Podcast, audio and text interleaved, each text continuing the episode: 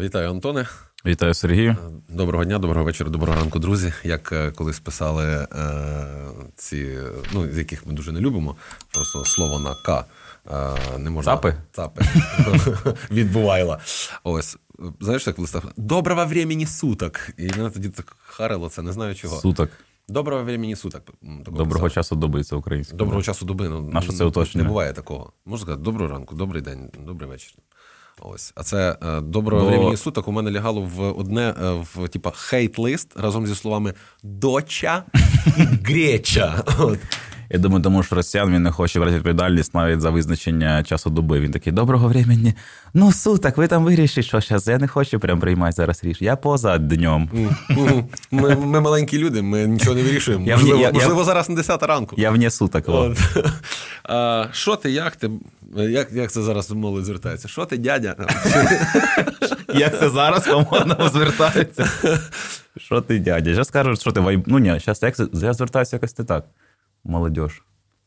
Що ти, слон? Слоняра ти? Ні, чисто гівка приходить, поняв? Ніхто не спілкується словами вже, просто картинки і ці.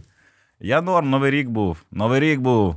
Ну, в тебе прям новорічна щастя. А я, це, я спеціально сьогодні в цьому сведрі прийшов, щоб вбити два зайця, тому що, по-перше, я перед Новим роком був на стрімі Віталіка Гордієнка, і я був в цьому сведрі, і так. Я подумав, що ти дуже образишся, якщо я до нього в такому сведрі приходжу, а, я з, тобою, даже, а я... з тобою на подкаст ні. А ти ходив кудись, я не дивився? А, ну і слава Богу.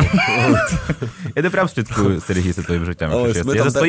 Ми там теж гроші збирали. А багато? Там ми зібрали один і три мільйона гривень за, на, на стрімі. Ось долучили до, до еф пі ві. Це Рій Помсти два нуль. Ну, той, на який ти задонатив три і шість. Гордієнко. Віталічку. Віталічку. А я такий, знаєш, пішов такий. Ось. І що ти на Новий рік? Я святкувати? Ну, це таке дуже гучне слово, відверто кажучи. Як ти провів цей час, цей відрізок? Поїхав до кумів. Ну, тобто, в мене був вибір або сидіти самому. Чекай, в тебе що це, ти мені розказував, в тебе кумів десь сімсот, по-моєму. Ні, Ні трошки менше. Скільки в тебе кумів? сорок п'ять. сорок п'ять кумів. сорок п'ять кумів. Ну, це як у тебе якась афілійована система, бонусна, що ти запрошуєш друга, що ти якась там Ні. знижка. Ні, це в мене просто, виходить, десять похресників. П'ять хлопчиків, п'ять дівчаток. А... Ти прямо оптом хрестиш дітей, чи що це таке? Ні, ну я гуртом ніколи, це по одному. Гуртом і вчинка, так. І всіх так водою. О, Боже. А, тобто, у кожної дитини є двоє батьків і, і ще хресна мама. Тобто, ну, моя безпосередньо кума, з якою ми дитину до Христа несемо. Тобто, це вже тридцять. А, ну так. Тепер у мене е, троє дітей. Е, тобто, це е, шестеро. Кумів. Ще по два. Угу. Так. І моя дружина ще хрестила е, трьох. Це батальйон кумів. Що це? То це ще плюс дев'ять, бо двоє батьків і, і кум. Тобто разом сорок п'ять кумів. А стільки ти, ну... А, ти створив цей фонд, щоб закривати питання по подарункам, правильно? Бо тут треба п'ятдесят Ні, людей. Це, до речі, е, це через е, тих русських е, в мене така, таке відчуття провини перед похресниками.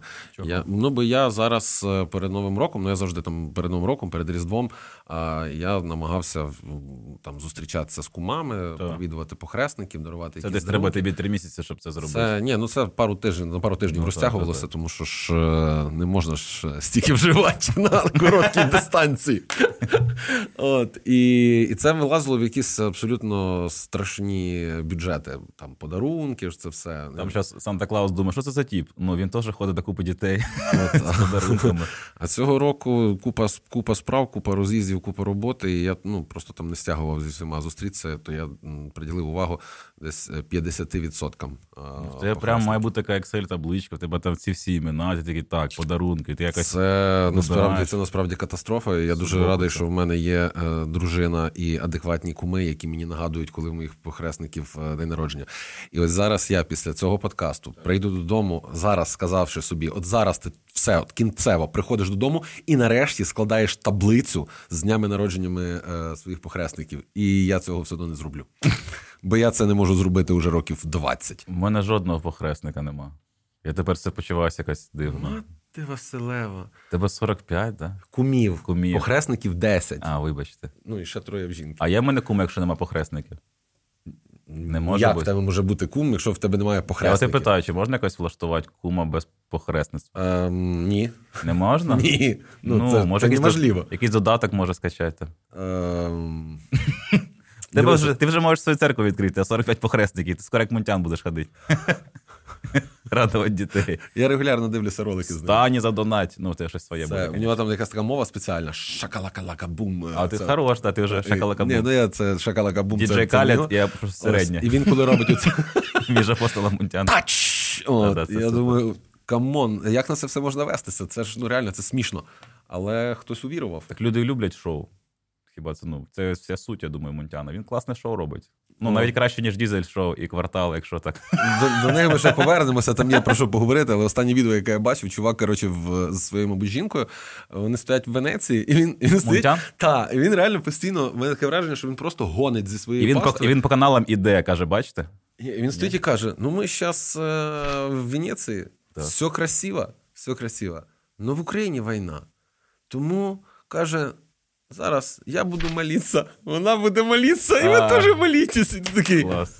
Камон, а що так можна, типу? Ну, ну Венеція – це так, саме коси... те енергетичне місце. Ти не знаєш, якщо молишся в Венеції, то ну, війна закінчується. Е, я того а не... що, до речі, всі в Венеції, і Гринкевич це в Венецію їздив, щось прям всі в Венецію. Гринкевич – це е, чувак, який е, Соня Морзюк. Та всі ж знають вже. Всі знають вже, та. Вони ж всі в Венецію їдуть.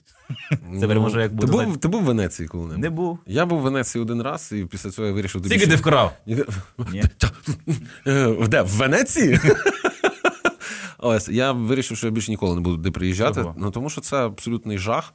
А місто, яке набите туристами, як кільки в банці. А угу. Ми знімали з Катрусею, ну просто це навіть не кімната якась в Абсолютно. Готелі. Це, це от так от ти от стаєш, це стіни. От. Як Гаррі Поттер жили під сходами. Та-та-та-та-та. І, і вони коштували ці апартаменти якісь диких грошей. А, і ще там цвіли канали. І там пахло а, дуже, дуже негарно.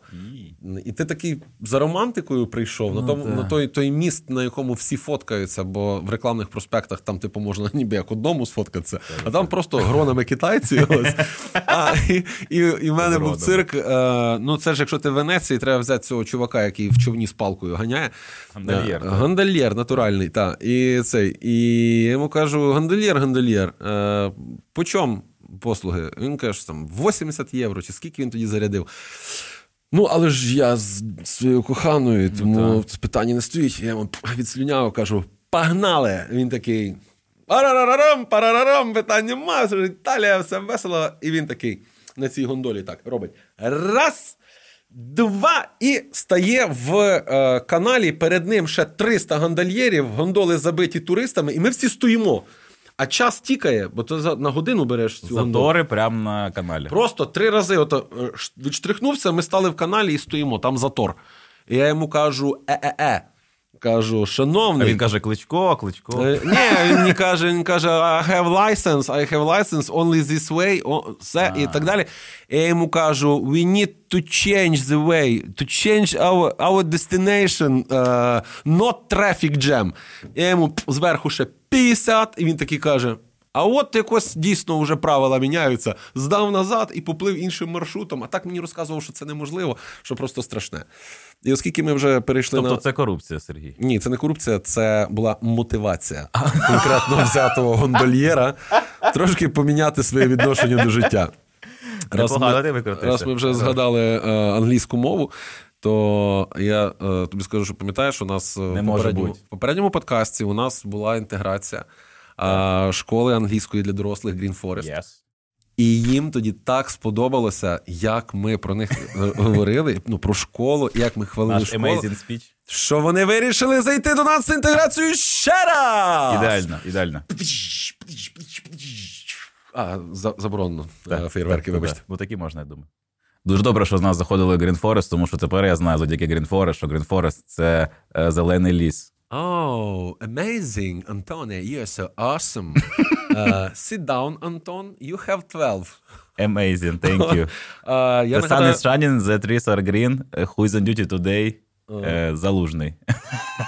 Ну, як правильно відповідати на це? Це для привернення уваги, так? Так, так. А я нагадаю, друзі, в свою чергу, що Green Forest – це дистанційні курси всіх рівнів, і можна вивчити англійську просто навіть не стаючи з дивану. Що найкраще. Так, це наше улюблене. Наш, наш улюблений метод вивчення. Past perfect, взагалі, ну, лежачи набагато краще іде, ніж сидячи. Бо в школі я от сидів, його вчив, і якось не йшло. Думаю, що якщо лягти, то може краще піти. Тут Green Forest. А скажи мені, будь ласка, а якщо от, ну, там, де я виріс, ну, тако кажуть, що ти будеш робити? Я буду їв. Я буду їв борщ. От. Тобто, я буду їв. Це як... Це так кажуть. Ну, в мене з баражі. По-моєму, це Future in the Past, якщо не помиляюсь. Future in the Past. Окей, на тому і зійдемося. Старт нового курсу англійської Green Forest розпочнеться п'ятого лютого, якраз на моє день народження. п'ятого лютого день народження? Так, і у Крещана Роналда. І тепер три події. Моє день народження, Крещана Роналда днюха і старт нового курсу від Green Forest. Записуйтеся, запис уже йде. Народжені в один день, але як по-різному склалася доля. Наступний запис у нас п'ятого лютого в Green Forest і потім щомісяця. І для того, щоб вам було легко та зручно туди записатися, ми вам залишаємо у описі до цього відео лінк, посилання на тест, який ви пройдете і дізнаєтеся свій рівень англійської. І після того, знаючи свій рівень, ви точно там записуєтеся в а, групу а, зі зручним графіком. От, я ж сам захотів зараз пройти цей, цей тест, щоб зрозуміти, наскільки я а, piece of wood, чи як сказати. Ну, типу. Поганого рівня англійської не буває. Не буває. Не буває поганого рівня. Треба, щоб якийсь був, тому що англійська, ну це свобода. Ти можеш дивитися більше контенту, і в тебе більше доступу взагалі до світу, до світових знань. Бо українською не все перекладено. Можливо, саме ти перекладеш е, стендап е, Джорджа Карліна перший. Ми з колегами недавно спілкувалися на рахунок якраз того, що ніколи ще люди не мали такого доступу до знань, як мають зараз. Так. Тобто завдяки науково-технічному прогресу, завдяки там, інтернету, завдяки тому, що є курси англійської дистанційні, завдяки так. тому, що є музеї, які роблять, ти там робиш онлайн-екскурсії, є найкращі виші в світі, які викладають в мережу свої курси, курси можна і так далі, і так далі. І здавалося б, ну ми це говорили там в крізь призму того, що по світу всюди почали вигравати популісти, такі страшні популісти ну, та. на виборах. Все, і... в Амстердамі, в Амстердамі, в Нідерландах виграв Герт Вілдерс. Супер просто популіст. І я кажу, тобто, щось таке трапилося. Люди, які мають там в наш час такий доступ до знань, мали би бути настільки освіченими, що рівень критичного мислення середньостатистичної людини мав вирости, і популісти не мали би навіть мати права натяку на успіх. А воно не так працює. А воно не так працює, і всі залазять в якісь бульбашки інформаційні. Чому? Тому що людина, ну наш мозок не звик до того, що ми можемо мати стільки інформації. Вже телевізор, це вже було трошки багацько, якийсь період для мозку людини. Тут ми зараз маємо інтернет, і ми еволюційно ще не дійшли до того моменту, коли ти можеш ну, засвоїти стільки інформації. Тому конспірологічні теорії ну, і процвітають, тому що легше щось одне просте повірити, і твій мозок перестає тривожитися і втомлюватися. І мозок, і мозок дуже сильно залипає на інформаційний фастфуд. То. Тобто, ну, умовно кажучи, ось я там прокинувся в шостій ранку, і мені не спиться. Що ти думаєш, я, маючи там годину, поки мені не потрібно вставати, починати там активно свій день, я витрачаю на те, щоб послухати е- якісь курси кембриджські. Ні, я не маю години часу слухати кембриджський курс, тому що я за цю годину можу подивитися триста рілсів про те, як кіт грається якоюсь бойною, але... а крокодил полює за антилопою. Хорошому, і з хорошого, це кембриджський курс можна нарізати на рілси по дві хвилини, ти його подивишся протягом ну, тижня. Насправді, ну я теж, я дуже, no. я люблю душнить по цьому, по цій темі, що мене теж лякає, що людство стає таким більш, ну... Не те, що поверховим, а просто через те, що реально багато інформації, ти засвоїш тільки щось швидке, коротке, бо її дуже багато. Але з іншого боку, може це і плюс. Люди навчаються, люди навчаються з великого об'єму інформації виділяти суть у дві хвилини, і Тік-Ток стане, ну, не знаю, новою науковою академією. Я боюсь, що це так не працює. Але ми не знаємо, ми дізнаємося тільки в майбутньому. А, тебе не дуже буде дратувати, якщо я час від часу буду робити оце, отак от і отак. Бо а, я, ну, я, я відверто говорю, я комплексую трохи. Мені треба постригтися. Чого? А, ну, тому що я заріс, і ці от штуки тут стирчать, мабуть. Так. Не знаю, стирчать? Стирчать. Мені здається, що всі, на це, що всі на це звертають увагу. Знаєш, це ти себе типу накрутив. Ти вже трохи старий одружений, всі може все одно, Сергій. Ну, мені на себе хочу. Ти мені ще треба там щось старишко. Ти ж бачиш, що я прийшов перед подкастом. Тебе сорок п'ять кумів, десять похресників. Ти ж можеш, ти можеш ходити з такою бородою, з довгою, знаєш. Я час від часу з нею ходив, але мені не пасує дуже довго. А тебе, до речі, приходили чи ні колядники на ці свята? Якісь посівальники, колядники? Колядники приходили на фонд. Ось, бо я... Просили тепловізор трошки. Ні, то трошки інакше хлопці колядують за теплаками, але тут було дуже гарно. До нас прийшло два різних вертепи а, ага, за один вертеп. День. Так, а, і...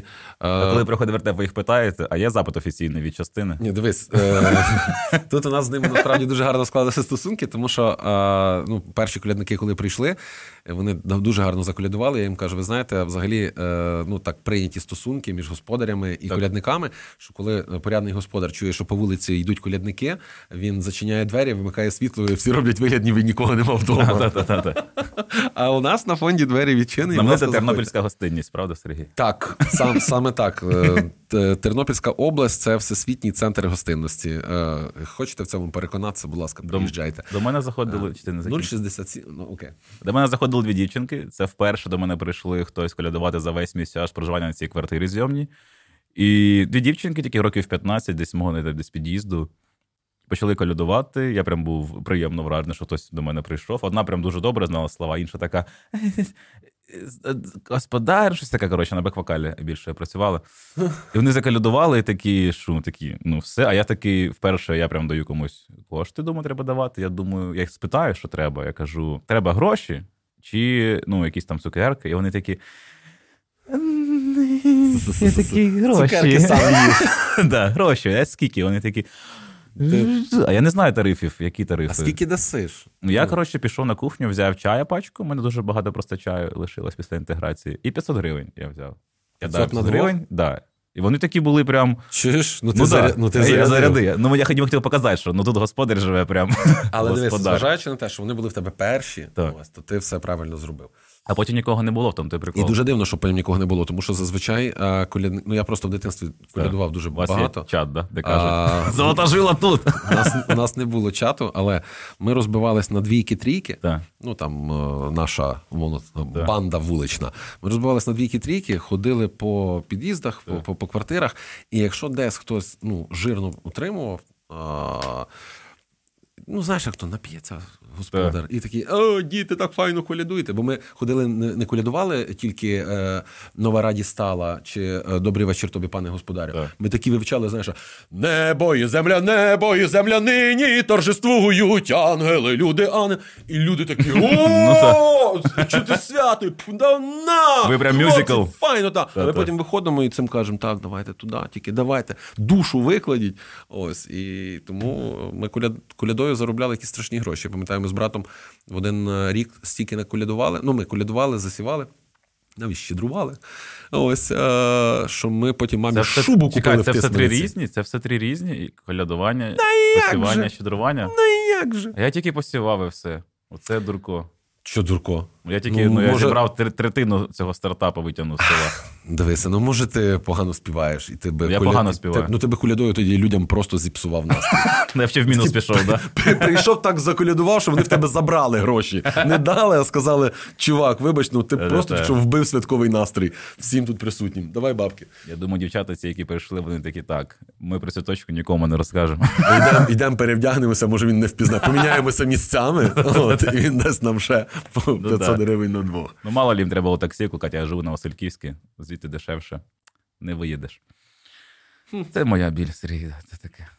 Мій біль, біль це він. А, да, так, вибачте. Ні, я, я пробачаю, my, тому що... Це більше це... my pain, Green Forest. Це поширена, це поширена помилка, це кажуть, що моя біль. Так, багато ще... скандалів, про що хочеш говорити, чи не хочеш про скандал? Я страшенно хочу про щось вибалакатися, бо в мене сьогодні такий день був, як білка в колесі. Про я гумор, про, я про просто корупцію. Хотів, я просто хотів перепитатися, дівчата, до тебе на Різдво приходили на наше чи на...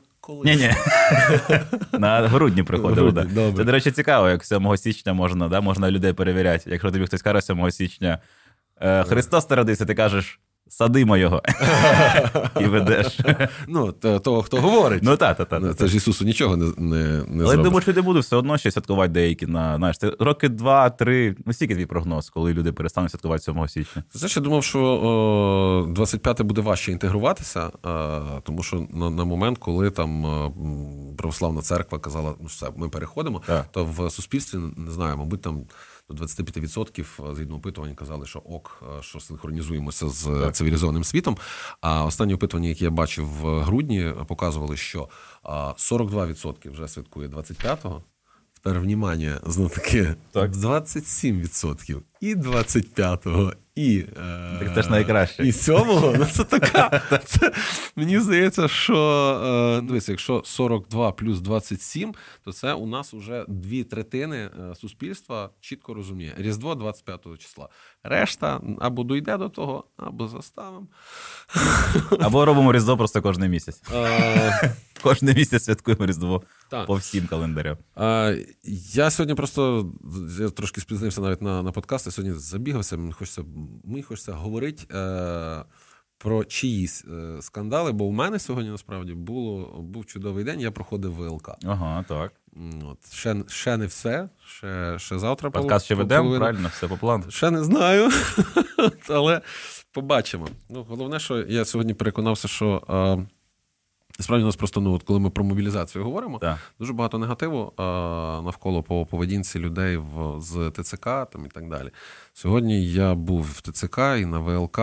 Звичайно, що, можливо, там медійна моя пика а, це впливає, на, впливає на яке ставлення, але... Сказали, а це притула, краде! Ні, не було такого? Ні, ти що, навпаки, сьогодні в черзі на ВЛК підійшли два хлопця з третьої О Ш Б, подякували за роботу, за, за те, що фонд допомагає. Приємно було, насправді. І в, в інші військові, в Т Ц К. Але я до чого вів? Так. Я стою там збоку, в, в цьому, де, де черговий, я так, мене не видно. І мужик підійшов до чергового і щось там по документах, куди нести, що збирати і так далі. І черговий йому так абсолютно спокійно пояснює, пояснює. А мужик такий впертий якийсь, от йому кажуть, а він каже, ні, то ж не так, треба отак, а я, а я ще отак, а ще я прийду от тоді і так далі. І там, ну, залізні нерви у чергового, він йому третій раз, четвертий раз те саме пояснює. Мужик не здається, і тут черговий таким спокійним, то він такий, так видихає, так... Я просто вам пояснюю, як зробити так, щоб ви сюди рідше заходили. Ну, тобто, зекономити твій час, щоб ти да, прийшов да, не три рази, там, а два, умовно кажучи. Я, звичайно, узагальнювати не можна роботу, чи Т Ц К, чи військ, чи цивілі. Ну, взагалі, є... Завжди є якісь випадки. Є прецеденти, чи їх нема? Є, є просто в мене особистий е, страх від того, як ось цей закон, законопроект про мобілізацію, який зараз обговорюється... Ніж в... не міняється тисячу раз, чи ні? Ну, в тому вигляді, в якому його зараз там пропонують. Ну, тобто, його толком ніхто не озвучив, ну, як, як він виглядає, але... Він його... як легенда така ходить mm. по соцмережам, якісь там міфи, вже пісні про нього складає. Він як, е, цей, як е, творчість е, Потапа в двадцять третьому році. Я диявол! Мобілізаційний диявол! І... Получається, подали законопроект на вичітку в профільний комітет з питань безпеки, оборони і, і розвідки. І приходив Залужний, приходив Уміров, приходив Шаптала. А, і там, ну, такі баталії насправді відбуваються. Тобто воно ніде не, не, не вилазить. Це з твоїх джерел якесь анонімно, чи що це таке? Ну, типу, таке. Трошки там балакаємо час від часу з деякими людьми, з дотичними до, до всіх цих справ.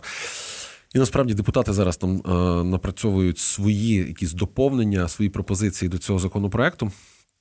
І е, я до чого це все веду? Е, народ дуже сильно знервований е, цими цифрами в, по мобілізації п'ятсот тисяч людей, які були е, озвучені. Потім на Залужний казав на брифінгу, що ця цифра – це просто така вона і от абстрактна. І от тому-то, Антоне, і клопіт, що е, у нас зараз на, на тлі цього законопроекту буде відбуватися великий е, всеукраїнський срач на горі.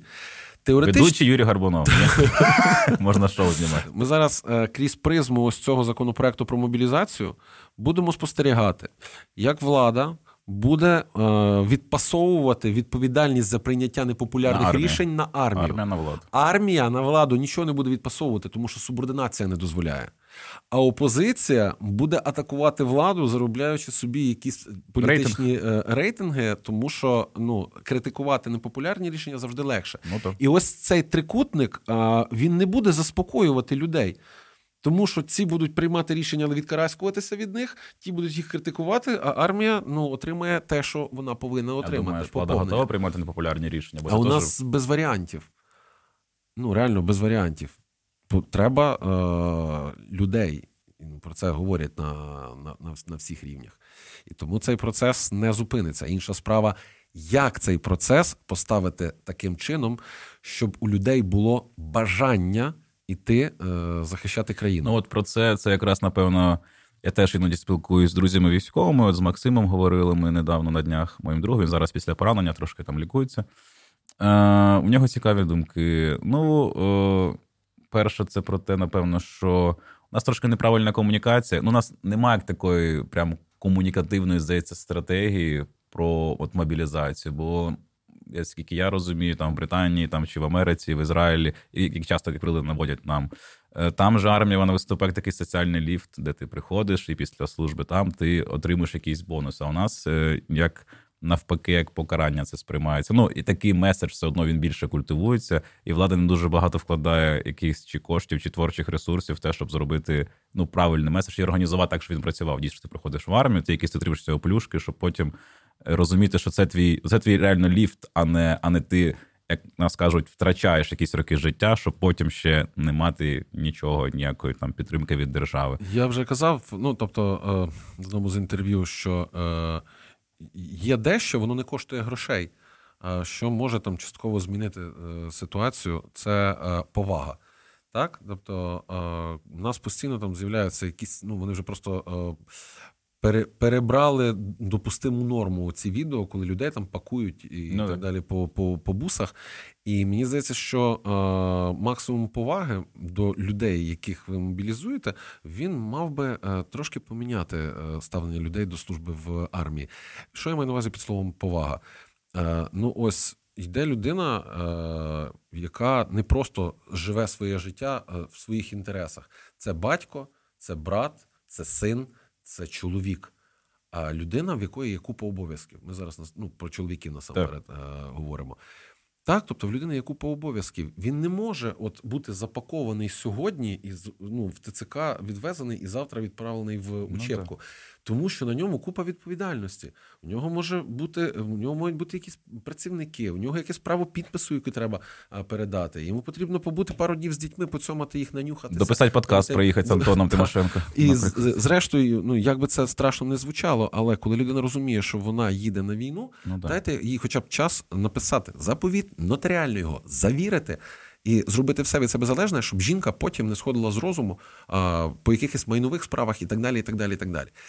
Це окрім того, що мають бути, все так ти правильно кажеш, мають бути такі плюшки а, гарантовані людям, з, ну, через які людина хоче повертатися у військо, хоче і сама йти. Життя зміниться на краще після цього, а не на гірше. І ще така дуже цікава тема, як цивільна мобілізація, чи це про це чув. Ну це коли мобілізуються не всі люди здатні чи зараз воюють по певним причинам, мобілізувати їхній ресурс на допомогу державі. Не так, що бо в нас зараз волонтерство – це така штука ж добровільна. Типу, хочу волонтерю, хочу доначу, хочу, ну просто живу цивільне життя, де немає умовно війни. У нас же можна умовно так жити зараз, ну десь там, в принципі, якщо ти, якщо ти прям такого хочеш.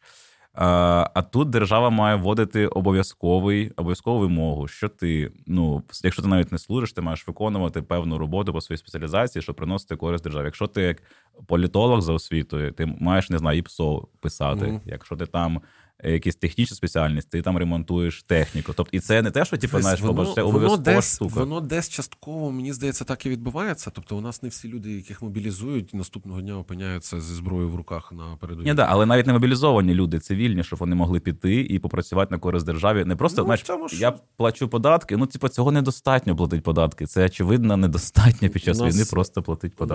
У нас фонд має проект, проект КШМ, тобто ми... як це правильно сказати, робимо все для того, щоб, там, наприклад, колісний БТР, який називається командно-штабна машина, так, який прийшов нам по там, лінії ем те де, щоб він став реальною командно-штабною машиною, а для цього йому потрібно мати всередині захищений зв'язок, там, елементи живлення, монітори, оптику і так далі.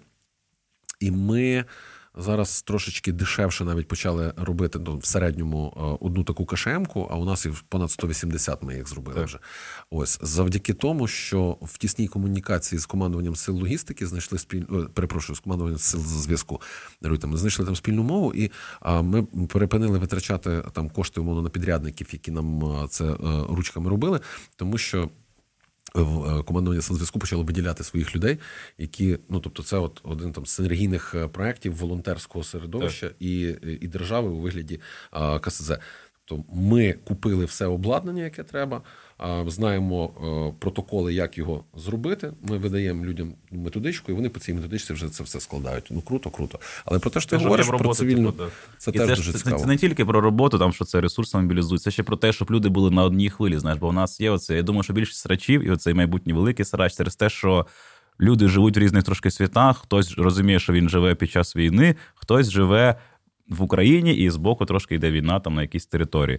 І оця обов'язкова цивільна мобілізація до якоїсь, чи не, ну, це назва може не дуже добре звучать, цивільна мобілізація. Ну, ви зрозуміли, да? Оця мобілізація якогось ресурсу, вона людей об'єднає. Ти розумієш, в тебе є обов'язкова робота на державу, не тільки на себе там в цей тиждень, там два тобто, дні чи три. Ти просто зараз пушиш цю тему, тому що ти сподіваєшся, що тебе цивільно мобілізують, і тобі держава скаже, що ти маєш видавати в тиждень шість жартів про Путіна, і ти цим відробишся. Гумористичний фронт. Це в мене були, коли жарт про те, що є таке, що ти іноді з'являються ці хитрожопі думки в голові, знаєш, коли ти сидиш, дивишся інтерв'ю, і там на інтерв'ю хтось там каже, що війна буде до останнього українця. І ти такий, ну да, до останнього українця. Ну, до останнього українця. А може, останній українець це я? А це ніколи не ти. Це Потап, це, це, це Потап. Ти. Настя Кам'янська, Влад Яма, це останні українці. Ну, вони гарні, бачиш, не такі... Так, вони ну, відродять наш рід потім, після цього всього. Залишиться краще. Ні, то, звичайно, про мобілізацію говорити важко, коли ти не служиш, е, тому я теж переживаю, як люди це сприймуть, але дискусія, вона все одно має якась існувати, бо держава щось боїться озвучувати, але ну, люди мають якісь, знаєш, я от про те, що опозиції від неї позбуватися не можна навіть під час війни, але вона має бути конструктивна. І от деконструктивна це має коли... Має бути опозиція її величності. Коли люди кричать, що от, коли сини депутатів підуть, тоді я піду. Ну тут ну, чисто практична точка зору. Ну що ти, що це за вообще вимога? По-перше, ну ми всі розуміємо, чого вони не йдуть. Ну це і так понятно. Що це за питання, а чого вони? Ну ми всі розуміємо, чого вони не йдуть. І від і очікуєте, що син депутата там чи хто там захотить мене краще, це як не знаю, це як розстроїть, що Динамо Київ не пройшло в Лігу Чемпіонів. Таке хорошо, було б, ну була б ганьба, неймовірна, хай краще в Лізі Європи хоч щось стараються на, зробити. На, так вони і там не цей, вони, ну, ж, так... вони ж в Лігу конференції вилетіли і там була... Син депутата, Дума. Він якщо піде на фронт, він, він вкраде ну, більшість на, того, що там буде на, на цьому бліндажі. Найсмішніше, що я читав з цього приводу, це такий хейт, там, який розуміли бутаферми, типу, чому не служить син Умірова, міністра оборони? У нього є син? Так, йому десять років. Так?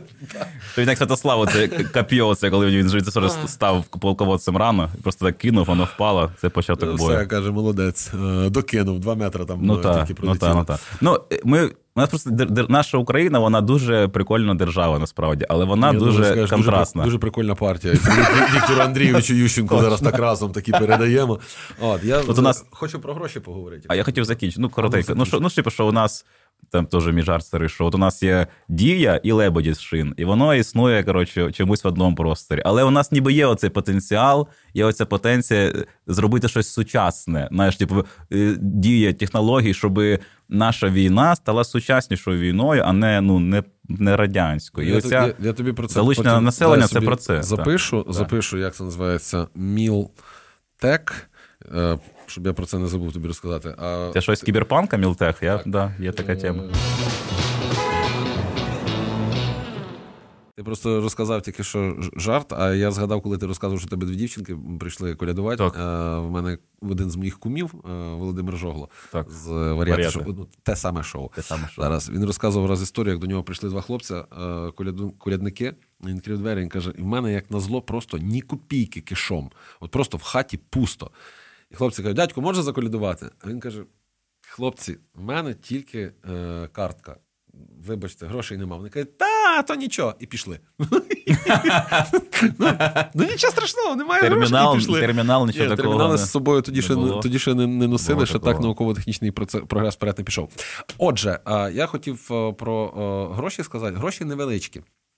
Абсолютно невеличкі. Це те, що ми просимо вас, дорогі друзі, підписатися на наш Patreon і Patreon. На наш Buy Me Coffee, кому, кому як зручніше. У нас є таке. Тому що е, ось ця вся балаканина, і ті літери, ті мікрофони, і ті камери, на які ми пишемося, тіш-тіш-тіш. От, е, це воно трохи там коштує гроші, і ми б хотіли, е, щоб наш продакшн, умовно кажучи, самоукупний був. А з інтеграції все йде на збори. А з, з інтеграції все йде на на збори, на різні проекти. І от те, що сьогодні ми з Green Forest проговорили, ми для Азова зробили БРЕМ на базі танка Т шістдесят два, броньовано-ремонтно-евакуаційна така машина здоровена, mm-hmm. така з маніпулятором. Все, вона так нам серйозно обійшлася. Ми вже цей БРЕМ передали. Я зараз не знаю, там запитаюся, може навіть відео, фото є, щоб ми підтвердили цим. І нам треба було ну, погасити цей рахунок. І от там, умовно кажучи, цих коштів, які нам зараз дали Green Forest, якраз не вистачало, щоб його закрити. Тому Green Forest, спасибі вам. Ще раз, диви, скільки ми вже інтеграцію зробили. Там уже на ікс три у них має зрости. Я вже хочу, просто я вже розумію, що третій подкаст поспіль буде. А в нас на Buy Me Coffee Patreon буде якийсь контент, якого тут нема, щось вирізане будемо закидати, правильно? О, правильно? Так. Дякую, вибачте, будь ласка, ми зробили невеличку паузу. Я подумав, ти кажеш, що для тих наших підписників, які будуть в Патреоні на Buy Me Coffee, треба якийсь ексклюзивний контент давати, yes. щоб була мотивація підписатися. Так ось те, що я щойно робив, але ми це вирізали, це буде ексклюзивний контент. А. Тобто, як ти витарав соплі, Сергій, думаєш, що у нас прям буде тисячі ну, може, когось доларів. Мотивує. Ні, там буде щось, щось буде скандальне, що мені не дозволяють казати. Буде на Buy Me Coffee. Очевидно, очевидно, що е, ці кошти, які ми збираємося акумулювати на, на наш продакшн, це далеко не ті гроші, які можуть собі е, дозволити вигравати на тендерах е, деякі підприємливі українські як ділки. Як ти плавно перейшов. Е, Слухай, стільки років на телебаченні, знаєш, не, не а, проходить ну, да, даремно. Ну, я ж, в мене е, цей телетріумф нагорода, е, ну там, її ж видавали ці телетріумфи за, ну, в певних номінаціях. Так. То в мене є телетріумф як кращий ведучий е, там, розважальних програм, гумористичних так. програм, і в мене є кращий ведучий е, якихось соціальних е, програм. Ну, коротше, за те, як я був модератором а, ну, цих шоу, так шоу, «Страсті да? за ревізором». А, та, та, та. Тобто це от переходить з теми на тему. Це... А найкращий подкастер тебе нема, тріумфа, поки що. А хтось роздає нагороди кращих подкастерів? Та всі роздають. Серйозно? Ну, я, да. я щось чув, що... У підпіллі стендап О, проводив... так ви ж самі собі роздавали. Да, підпіль... так. Так, так всі роблять. Підпільний Awards. Ми з тобою виграли найкращий подкаст року, до речі. При тому, що в нас всього було шість випусків. У Загайкевича Свята, який засновник підпільно, у нього свій подкаст, у нього там сімдесят чотири чи скільки. Де цей? Де медаль, грамота? А там табличка, я не приніс, була табличка отака. Та-та-та. Я, собі, я собі лишив, вибач. Жахливо. Антон. Ну, ну добре. Ну добре. Так тебе телетріумф є цієї статуетки. Негідник. Про Гринкевича будемо, так? Ну, та там багато нема про що говорити, якщо відверто. Ну, в принципі, да, всі вже всі все знають. Всі, всі, вже, всі вже все обговорили. Хто не знає, почитайте, багато новин, Лачина пости можете подивитися, там мільярд інформації. Я тільки, я тільки толком не зрозумів, там скільки було стирено. Заходьте, заходьте. Це добре. Бачите, прохідна. А, бо там фігурували кілька цифр. Була цифра, наче один цілих п'ять мільярда гривень, які... Ну, про які кажуть, що їх наче як стирили, по них не виконали замовлення, а загалом кажуть, що там три з гаком ярда за двадцять другий двадцять третій. Там точно ярди були такі. Там уже було, ну там достатня сума, щоб тебе ненавиділа е, вся Україна. Бажала тобі фішка, смерті. Фішка в тім, що е, ненависть до конкретно взятого корупціонера-хабарника, е, злодія е, прилітає ще е, людям навколо, які в принципі до цього не дотичні. Ну давай, давай, про Соню. Е... Ми не будемо багато говорити, так, трошки. Ну, а в тебе яке ставлення? Е, в мене, я розумію, що ну, вона не корупціонер, окей, вона, типу, не участвувала в схемі наш прямо, як її оці хлопці, родичі тепер, чи вони вже не родичі, вже наречений, наречений да, і його, його, його сім'я. Але, на мою думку, це історія про відповідальність. І Соня, вона, ну, заслужила точно якусь травлю. Булінг, не прям жорстку, але, знаєш, виховна робота має бути проведена в українському Твіттері та в Інстаграмі, тому що для мене ця історія – це те ж саме, що і її позиція, що це ж, типу, ну, там, там мій коханий, типу, я не знала, що він там. Ти ж бачиш, як він живе. Він тобі дарує величезні, дорогі подарунки. І, ну, ти живеш в країні, де завжди хтось краде бабки. І це вже, типу, ну, це у нас так, так ми живемо. Тому обов'язок конституційний кожного громадянина думати, звідки ці бабки у всіх людей навколо, у твоїх родичів. Якщо твоя мама купила собі якийсь телефон, ма, це ма, в тебе тільки пенсія. Звідки цей телефон? Я, ну, як на мене, це наш обов'язок слідкувати, і вона мала. Це, як, знаєш, я поза політикою, так і я, я поза ділами сім'ї, щось там сім'я робить, так цікався, типу, ну, і ти не цікавилася, ну, ти погодилася на, це, на ці розкішні подарунки, це життя далі, не заглиблюєш, а ти мала, це твоя відповідальність як громадянина. Оце моя така позиція. Тому, якби, мазня-мазньо, але треба дивитися, що там ти отримуєш і від кого, і за які бабки. Ну, власне, от якраз ця історія про те, чи несе людина відповідальність, чи несе людина відповідальність, там, хоча б моральну якусь за те, що ну, твоя кохана людина причетна до якихось корупційних схем. Я, я знаю, що собі недавно ще пригадував на тлі ось цього шкандалю, колись в проєкті «Танці з зірками» на каналі один плюс один так, так, так. була запрошена, цікаво, була запрошена Оксана Марченко. А, ну так, було таке. Ось. А, і, ну, всі такі, типу, ну, ну, ок, типу, ну, хай, але в частині суспільства піднявся, ну, такий здоровий е, осуд. Так. Люди сказали, що, ну, типу, пальнуть їй на голову, тобто це кума Путіна. Так. У нас війна, і що ви, мать, робите? Ось, і, е, ну, зазвичай же шоу-біз як? Всі собі пельку на петельку, бо ж не хочеться там сваритися, це ж якісь корпоративи, що можуть бути, ще ж. Я обожнюю сваритися, не знаю, і, чого. І, і Єфросиніна, яка, яка е, робить там в себе в соцмережах офіційну заяву, каже, це, ну, адіще, це ганьба, нафіг її з «Танців зірками». А причому це сезон, в якому танцює Єфросиніна. Тобто, перекинь, як вони двоє пересікались так. на знімальному. Можна було дуже гарно зробити, щоб е, Оксана Марченко виходила на паркет, беруть підтримку і так розкручують, розкручують, розкручують, розкручують. Ось. І Єфросиніна тоді сказала, це все фігня, що ви мелите, що жінка не відповідає за чоловіка. Да ні, відповідає. Тому що все вона бачить і все вона знає. Ще дуже смішно, що вони, здається, п'ять місяців зустрічалися всього, і вже вони заручені. Тобто вона там щось, ну, така, це любов. Ні, дивися, я не лізу там ну, добре, в добре, стосунки, це, може бути, це, може це, бути, це добре, окрема це історія. То мене, в принципі, завжди менше всього цікавило, там, коли я дивився на якихось людей, там, чи при посадах, там, чи, чи зірки, з ким ти спиш. Мені пофіг, мені важливо, що ти робиш на тій посаді, яку тобі доручили люди, там, чи, чи твоє якесь керівництво. Так. Це мене більше цікавило, ну, професійні якості людей. Добре. Плюс я так само не можу оцінювати Соню Морзюк з точки зору фахівця в образотворчому мистецтві. Я можу оцінити. А, ну...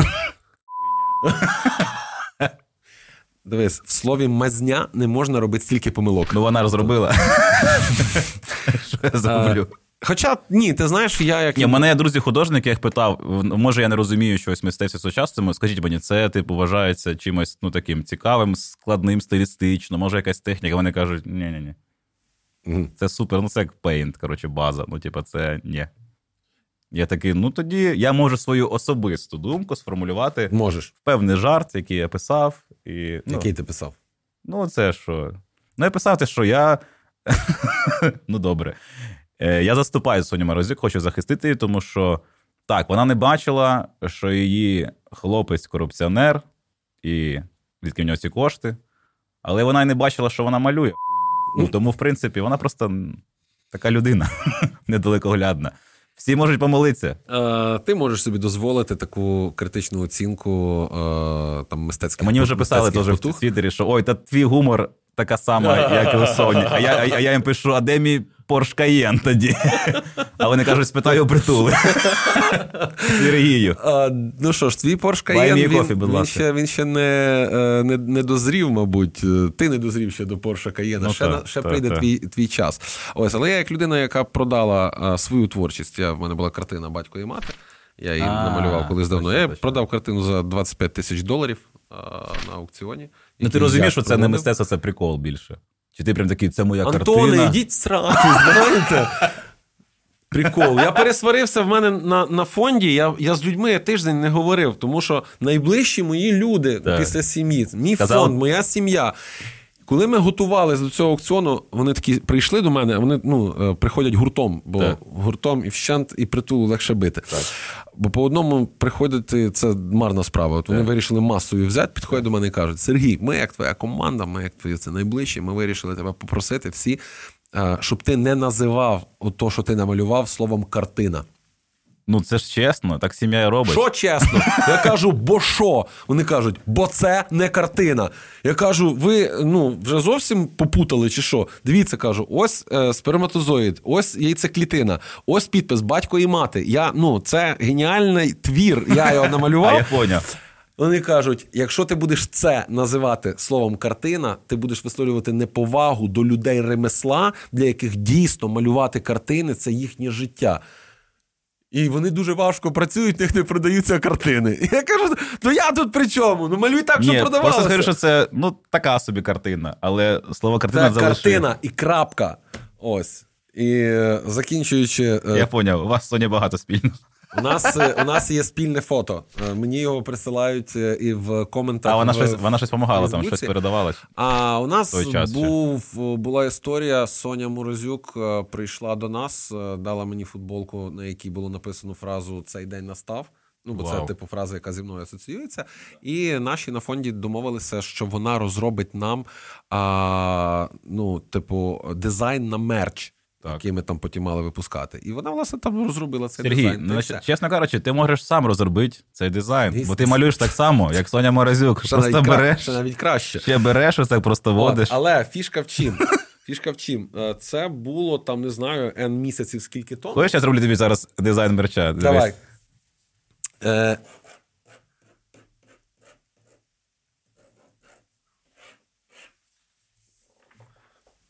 Мерч. Мерч. І зразу видно, що а, це будуть купувати вагітні, так? Бо дві смужки, так? Це моє авторське бачення. Я вдвічі підкреслю, що це мерч. Хто не зрозумів. Um... Ну, чим погана робота? Чим погана Ні, робота? Це прекрасно. Я, от, я теж за, за, за простоту напишу мерч мазня. І е, повертаючись все-таки і закінчуючи так. на, на, на цю тему, а до мене приходять в коментарі люди і питаються, і що ви тепер скажете? І фотку мою Соню Морзюк показують, бо mm-hmm. нас фоткали, і вона, вона виставила в себе в інстаграмі. Давай, буде ця людина. І що ви тепер скажете, Сергій? А що казати? А от скажіть, ви, ви Соня Морзюк, у вас є фотка? Ну так, в нас є фотка, тому що е, на той момент, коли Соня Морзюк приходила до нас, mm-hmm. Е, mm-hmm. ми там домовлялися про те, що вона розробить мерч. Вона не прийшла з плакатом «Мій наречений і його тато, корупціонери, хабарники, щось там кинули Міністерство оборони на ага. тендерах». Це прийшла на той момент відома художниця, яка робила мурали і робила якусь там виставку і так далі.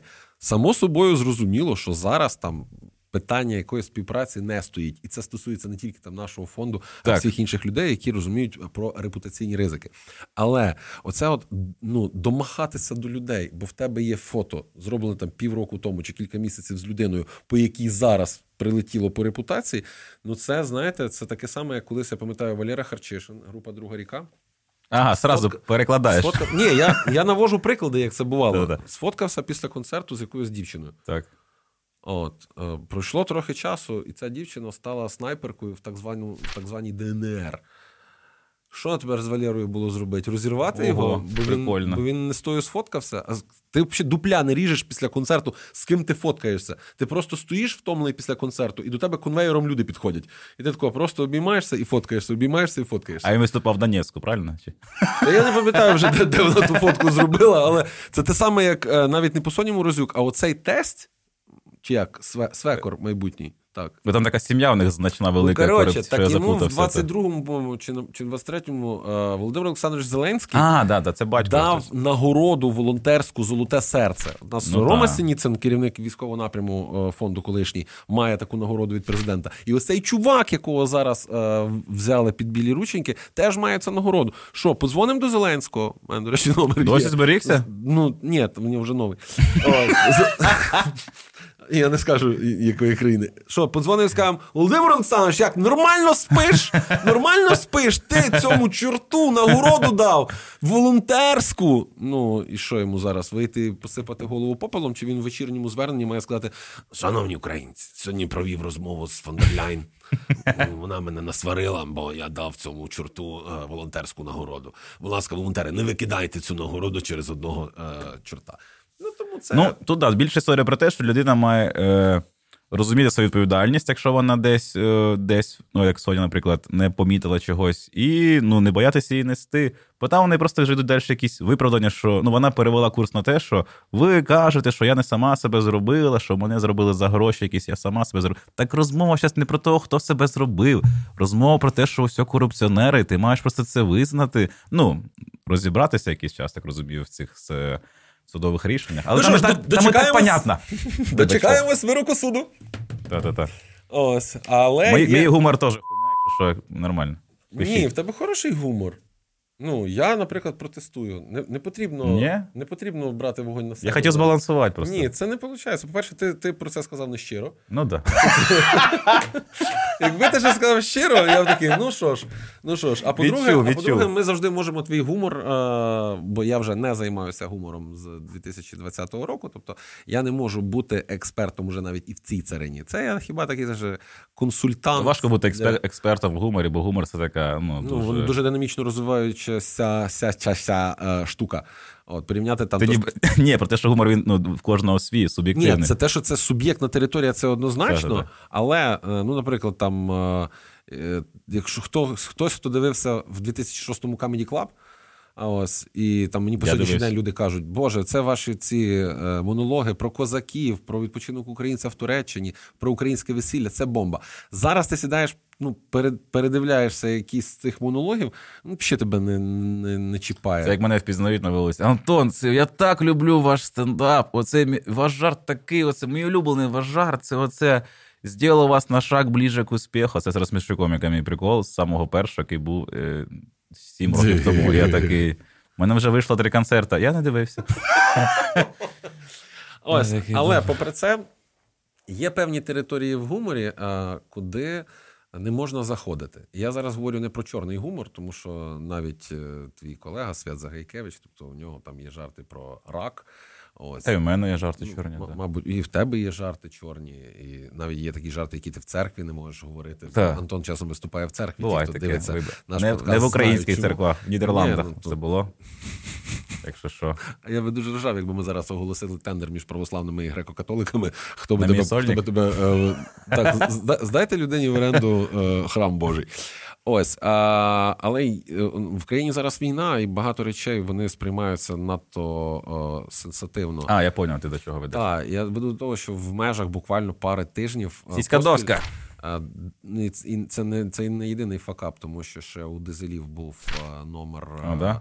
так, про сім'ю в Криму. Я не встиг все подивитися в новорічну ніч, на жаль. А, ну от і, і квартал залежав, і, і Дізеля типу, підтримали естафету. А, причому реакція у, у них зовсім різна на критику. Ну, квартал одразу повидаляв все, так? Ну, вибачалися. Плюси вирізали це все з, з, там, з версії. Дізеляш. Квартал а, вибачився, а, посипали голову попелом. А, і є підозра, що, а, що це буде прийнято до уваги і може десь уникнути в майбутньому якихось речей.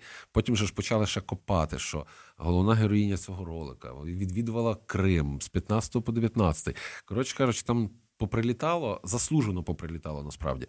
А, Дизеля, навпаки, я там дивився по, по, по реакціях, сказали, що йдіть в пень, у нас кльовий гумор, номер правильний, ну, типу, ви, дураки, його просто не розумієте.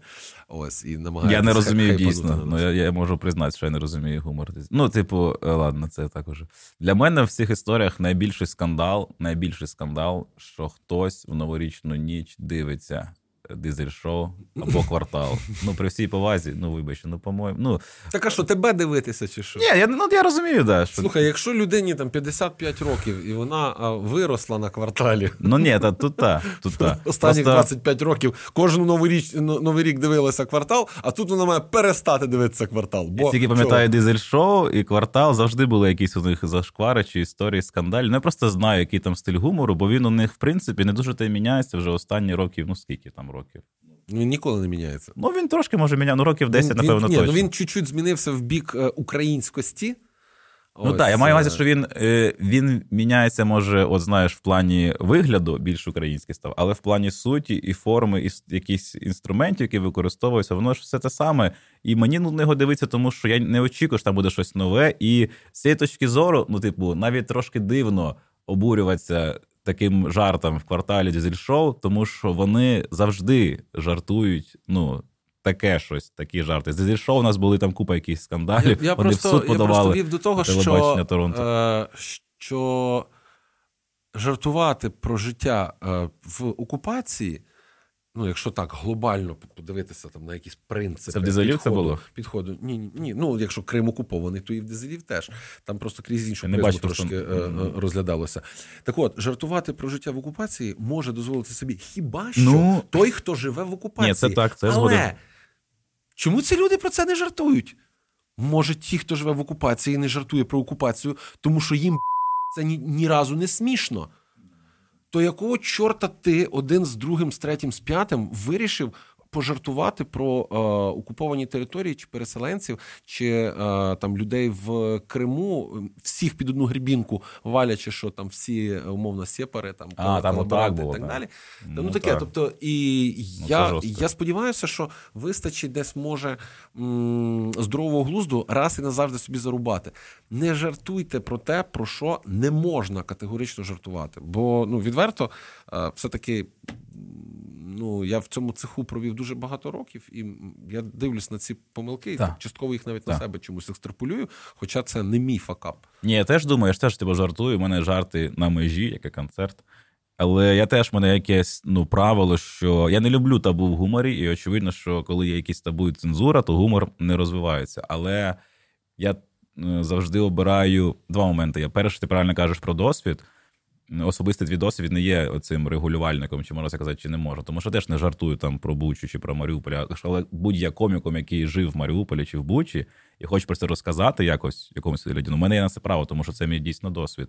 І друге, завжди, що думаю, заради чого я це роблю? Бо мета гумору наразі яка, ну, от основна під час війни, якщо переводимо гумор на військові рейки, збирати донати за на рахунок концертів, очевидно. Ну і якось людей...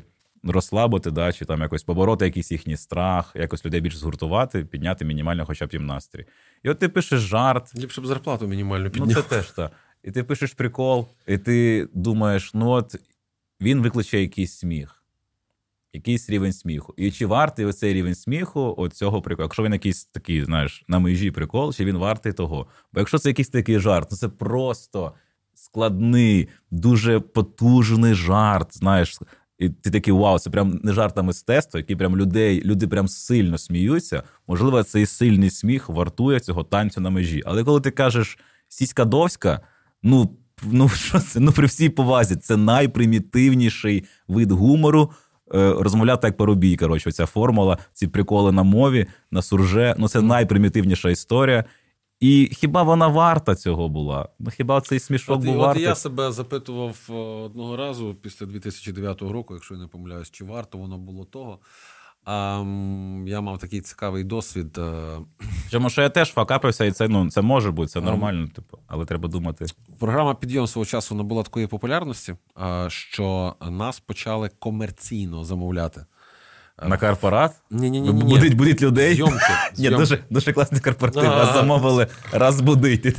Підйом! Все, тисяча доларів. Вставай, І Фрейму така: а, а що це на вас такі пацьорки? Нас, наприклад, замовляли в хорошому сенсі цього слова. Посольство Грузії там проплатило Новому каналу, щоб я полетів з невеличкою знімальною групою, і ми зробили багато сюжетів про Грузію. Це для туристичної привабливості. Так, а, так само Педан літав на Домінікану. Фреймут... Тільки Педан? Тільки Педан. Він хорош. А з Грузії він на Домінікану. Розумничок. З Фреймуткою вони ще в Атланту, по-моєму, літали. Кока-кола платила. І в якийсь приказ момент мене запрошує Міністерство туризму і ще чогось там Туреччини. Так. І я лечу в... Міністерство туризму та Ердогану, скоріш за все. Там. Я лечу в Стамбул, і виходить, що там вони зібрали... В них був потоп великий, затопило Стамбул, так, і просто припинили туристи їхати. Угу. Вони зібрали чоловік шістдесят-сімдесят журналістів, пул, блогери, на той момент вже якісь були, пишуча братія, так, ведучі і так далі. Чотири дня... Водять куди хочеш, показують, що хочеш і так далі. Єдине прохання – приїдете додому, напишіть, розкажіть. Я був з Аліскою, банковською операторкою, і ми там просто пахали, як дурнуваті. І треба було зробити, там, умовно, чотири сюжети, а я зробив, по-моєму, одинадцять. Ну, просто ми цілодобово пахали. Контенту було немерено, займати було що. І я зробив два факапа. Один був другого кращий. Там було четверо людей з Ірану. Так. Три мужика і дівчина. І ми там невеличкою групою журналістів європейських, я там зазнайомився, там греки, бельгійці, так, ми вирішили, і вирішили правильно, що оця дівчина, вона кегебістка їхня, так, приставлена слідкувати, щоб цих три абермота себе правильно поводили, так, і не наробили якоїсь фігні. Бо вона постійно, вони без неї кроку не, не ступали. А це були вони... якісь люди-туристи? Чи хтось? Ні, вони, вони телевізійники. Телевізійники теж. Так. А, і вона, оця контрола, вони всіх підходили до неї щось перепитувати. Так. А я собі вирішив погнати трохи бєса. Так. Вибачте за сленг. Так. І е, я тоді копіював е, інші програми там, чи рубрики, які виходили на нашому каналі чи на іншому. І в Фреймутки була така рубрика «Мода для народу». Це, як зараз блогери підходять, кажуть, скільки коштує твій лук там, і оце все. А це ми ще робили в дві тисячі дев'ятому. Я підходжу до цієї дівчини, яка носить хіджаб, скільки коштує? Джин, джинси і а, кеди. Добре, добре. А, і я приходжу і кажу, привіт, розкажи, будь ласка, це у нас така рубрика «Мода», розкажи, як ти одягаєшся, і, там, і все таке. І вона каже... Ну що, каже, я ось так одягаюся, тому що це хіджаб, це наш національний одяг. Багато хто в світі чомусь, там, особливо європейці, думають, що нас, жінок, в Ірані заставляють це одягати. Ні, це наш, наше національне вбрання, воно нам зручне, ми його любимо, все кльово. Але ми сучасно живемо, тому я поєдную його з джинсами і з кедами, так зручно. Ну і вона це все розказала, і я коли повернувся до Києва, я монтував цей сюжет, я подумав, так, ну кому це інтересно буде слухати? Кому це буде інтересно слухати? Так. Тому я переозвучив те, що вона відповіла в дещо інший спосіб. І переозвучу відповідь. Ага. Ну, тобто, вона а, говорила англійською, а я, а я зверху перекладав. Ну, та. Та, та, та. І коли цей сюжет вийшов в програмі «Підйом» зранку на Новому каналі, то текст звучав так. Добрий день, чого я так ходжу так вдіта? Ну, бо я приїхала з Ірану. Знаєте, в нас, ну, в нас нема так багато грошей, щоб гарно вдягатися, бо ми всі гроші витратили на атомну бомбу. Ну, і я вже вам не Оля Фреймут, щоб їздити на закупи до Мілану. Ми ти там, мій, увага... ти мій кумир, Сергій. Бро, і я так ржав. А чого це не було в підйомі? Це було. Це було в підйомі? Це було в прямому ефірі, це так. Було. І не минуло і кількох годин, як, як факс е- керівнички Нового каналу. Із нього, знаєш, так... Вилазить, і там отак, все арабською. Отакий Ні. лист. Ні. Лист від певної організації з Криму. Від Хезбули? В якій дослівно було написано, що якщо цей нехороший хлопець, який у вас працює, не вибачиться перед мусульманами всього світу, так, що, то ми відріжемо його дещо і засунемо кудись. І я наступного дня так щиро-щиро вибачався перед шиїтами, сунітами, Іраном. Дивись, як було. І всім арабським світом. Ти вибачився, тебе потім переозвучили в Ірані. Я такий, Сергій, просто не було в мене думок. Але це було не все, тому що я ще ходив на прийом до міністра. Mm, а ти любиш таке. Я весело одягнувся, і я робив пародію на... Е... Весело одягнувся, це що таке? Я був в кедах, в джинсах, в вишиванці і циліндрі. Циліндр, ага. Циліндр я, по-моєму, забрав в цього консьєржа готелю «Інтерконтиненталь». Ти любив еп- епатувати, любив. Тому що я в цей день копіював е- е- Катю Асадчу і вів програму «Світські хрони в Стамбулі». Так. І я на той прийом приїхав. Це якийсь готель з терасою на, на Босфорі. Так. Все круто, жирно. Струнні квартети валять. Всі такі на пафосі ходять, і всі ці журналісти, і це все. А я контент знімаю. Бігаю так. за, за котами, от, черпаю воду з цього, з фонтану і кажу, східна гостинність сьогодні просто зашкалює. Шампанське у фонтані. А ти можеш так весь подкаст таким голосом вести? Зв'язки сядуть. І апофеозом цього мого дуркування на цьому прийомі стало, коли я я зробив отак. Так, от зробив. Отак. Зробив ось так, підійшов от з таким листочком так. до міністра. Так. Зі мною ну, оператор все. І я е, читав міністру питання е, з такого листочка. Так от, так. Мікрофон. І я міні, міністру казав, а чому люди їдуть у Туреччину? Що такого е, привабливого? Maybe some magic? Питав я. І міністр е, казав, що ну, е, у нас люди їдуть, тому що Туреччина – красива країна, вона гостинна країна. Ми знаходимося на стику двох цивілізацій – Сходу та Заходу. Е, в нас добрі люди, прекрасна е, ця, природа і так далі. І коли я в Києві монтував цей сюжет, я подумав, кому це буде інтересно? Ти король переозвучки. І тому в моєму випадку міністр говорив приблизно так. Люблю, коли воно горить. Люди бігають, так? Да? Того до нас люди їдуть, ну, ну, бо в нас файно, файно, подивіться, як нас файно, ну плюс. Ми ж не Європа якась, щоб до нас з завізами в посольство ходити. Ні, прилетів в аеропорт, тобі пальш там, паспорт, все, йди, гуляй. Сюжет вийшов в програмі «Підйом». Мені було дуже весело. Ну, це вже пом'якше було, ніж перший раз. Це було раз. пом'якше, ніж перший раз, так, але а, реакція а, посольства Туреччини не забарилася, чи, чи консульства. І е, в знак, ну, тобто вимога вибачитися за так. те, що я повів себе так. як свиня, звичайно, але ну, їм не цікаве вибачення притули, їм було цікаве вибачення каналу. Канал е, в знак вибачення запропонував е, чи турецькому консулу, чи яка в нього була посада, я вже не пригадаю, гостьову студію. Там сім хвилин чи вісім у нас гостьова ага. студія тривала. Прийдіть, будь ласка, і розкажіть про Туреччину, там, що хочете, от юзайте ефірний час, як хочете. І чувак зараза каже, я прийду, але якщо той притула хоч раз відкриє рот, поки я буду в студії, і це вибачення не приймається. І програма «Підйом», Фреймут, Педан, Притула, представник Туреччини, і вони між собою балакають, а я всю гостьову такий... Отак от, всі реакції мої, слова не сказав. Але зараз сидиш, думаєш, чи воно було того варте? Та звичайно, що було, мені є, що на подкасті розказувати. Ну так, контент.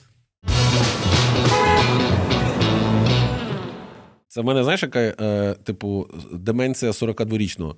Вже є? Е, ні, страх деменції в сорок два який. Так, який? Е, розказати е, на подкасті історію і з жахом усвідомити, що ти її розказував п'ять подкастів тому. Може таке бути.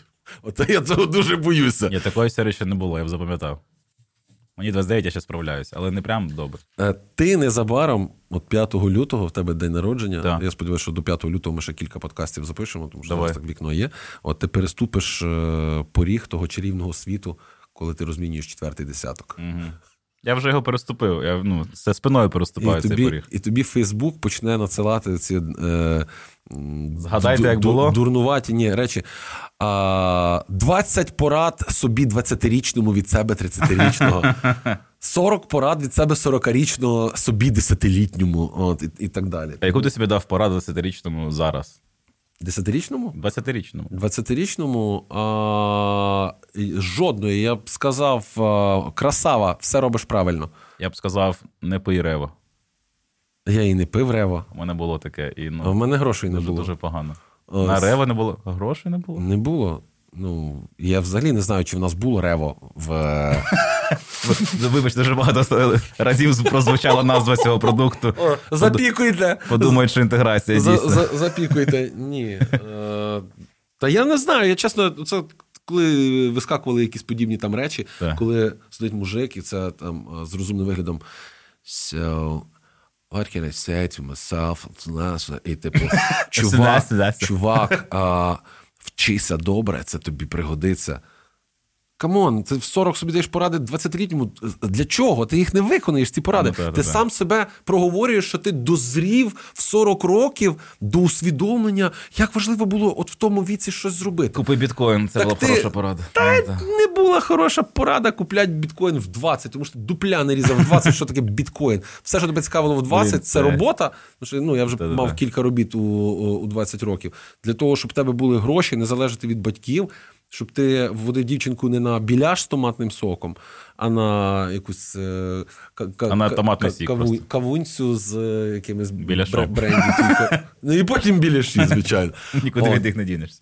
Так, і тебе цікавило, е- щоб тебе сесія була нормально здана, і щоб тобі дівчата е- посміхалися щиро. От. І, і щоб в тебе не було такого закладу в Тернополі, в який ти зайдеш, і ти не міг там мекнути на хрест. Хорошо сказав, Сергій.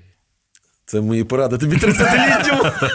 Не їхати в Тернопіль, я так розумію, правильно? А в Тернопіль їхати завжди є сенс, тому що це найдешевше місто України для життя з обласних центрів. А Івано-Франківськ дорожче? Так. Ну, там завжди більше грошей водилося. Я коли досліджував бюджет Тернопільської і Івано-Франківських областей, я ж в економічному вчився, це був, здається, дві тисячі третій чи дві тисячі четвертий, вже після навчання. Для чого я тут? А, магістратура, може, була. То в е, Франківській області бюджет був в три рази більше, ніж в Тернопільській. Угу. Ну, там було чого, тому що там е, хімічна промисловість, там рекреаційний ресурс, там ліс, там дофіга всього. Е, Тернопіль е, аграрно-кар'єрний е, був край, тобто важкої промисловості. Ти збудував свою кар'єру, ти молодець. Я мав на увазі кар'єри з піском, з вапняком, ну, але... Я ну, хотів окей, окей, якийсь... окей. Шутяга кльова була, все, вибач, я одразу мав так відреагувати. На півприкольчика, щоб ставить. О, тому е, в мене колега з Луцька, він казав, що вони в студентські роки їздили на вихідні тусити в Тернопіль. Тому що це було дешевше, ніж провести а, вихідні хорош. в Луцьку. Ну, це, це, це мені нагадує, як британці літають там на Грецькі острови лоукостами. Тому та, що ну, тобі прилетіти в п'ятницю, вилетіти в неділю назад, там три дня, дві ночі, е, пити не просихаючи, їсти від пуза, авіапереліт, і це все одно і проживання, і дешевше, ніж просидіти в Манчестері вихідні. Пам'ятаєш, ти казав, буде такий момент, що ти будеш розказувати якусь історію, яку розказував п'ять подкастів тому. Та він? По-моєму, ну чи ти мені розказав, ну, по-моєму, це було на відосі. Це, це було не в подкасті, якщо я розказував, то, можливо, це було про Ригу, а не про грецькі острови. А, ну вибачте, ну це зовсім інше. Бо в Ригу теж вони так прилітали, і а, я, я виступав якраз в Ризі. А, як це як не було смішно, україномовний резидент Comedy Club виступав в Ризі. І я розбалакався з англіками, там, що сюди прилітають, він каже, дуже дешево, ми тут тусимо, все. І потім, коротше, дізнався, що у них така традиція з'явилася, там в центрі Риги стоїть якийсь пам'ятник, так. Дуже важливий.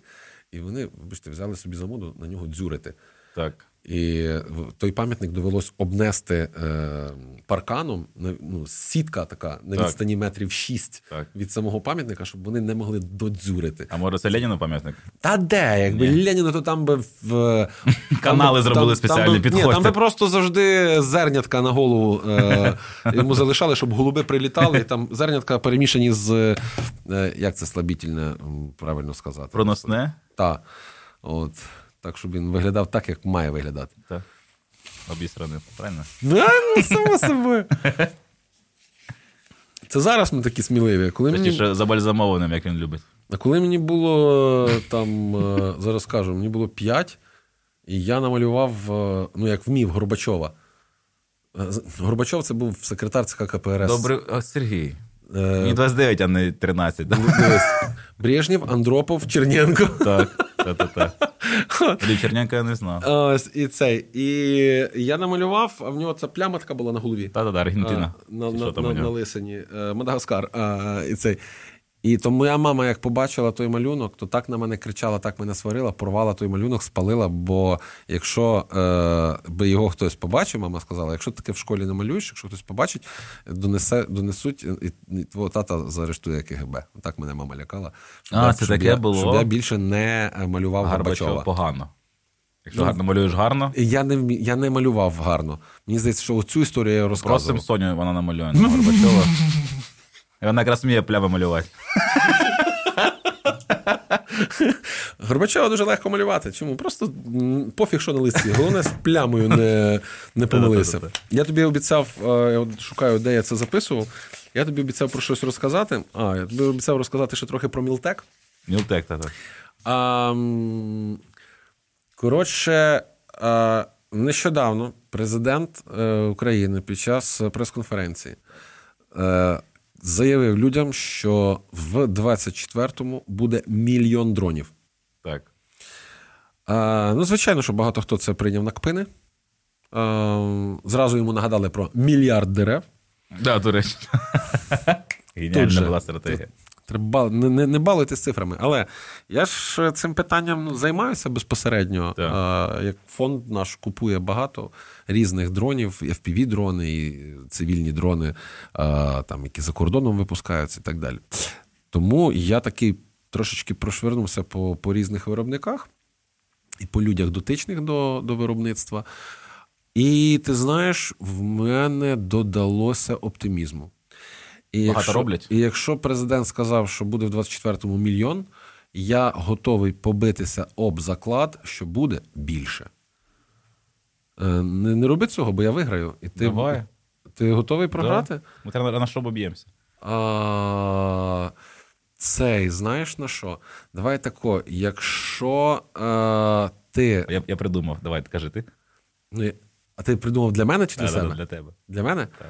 Окей, якщо я виграю, ти донатиш... А ти і так донатиш, це, це, це не серйозно. Коротше, якщо я виграю, купиш моїм донь, донькам ляльки. Добре.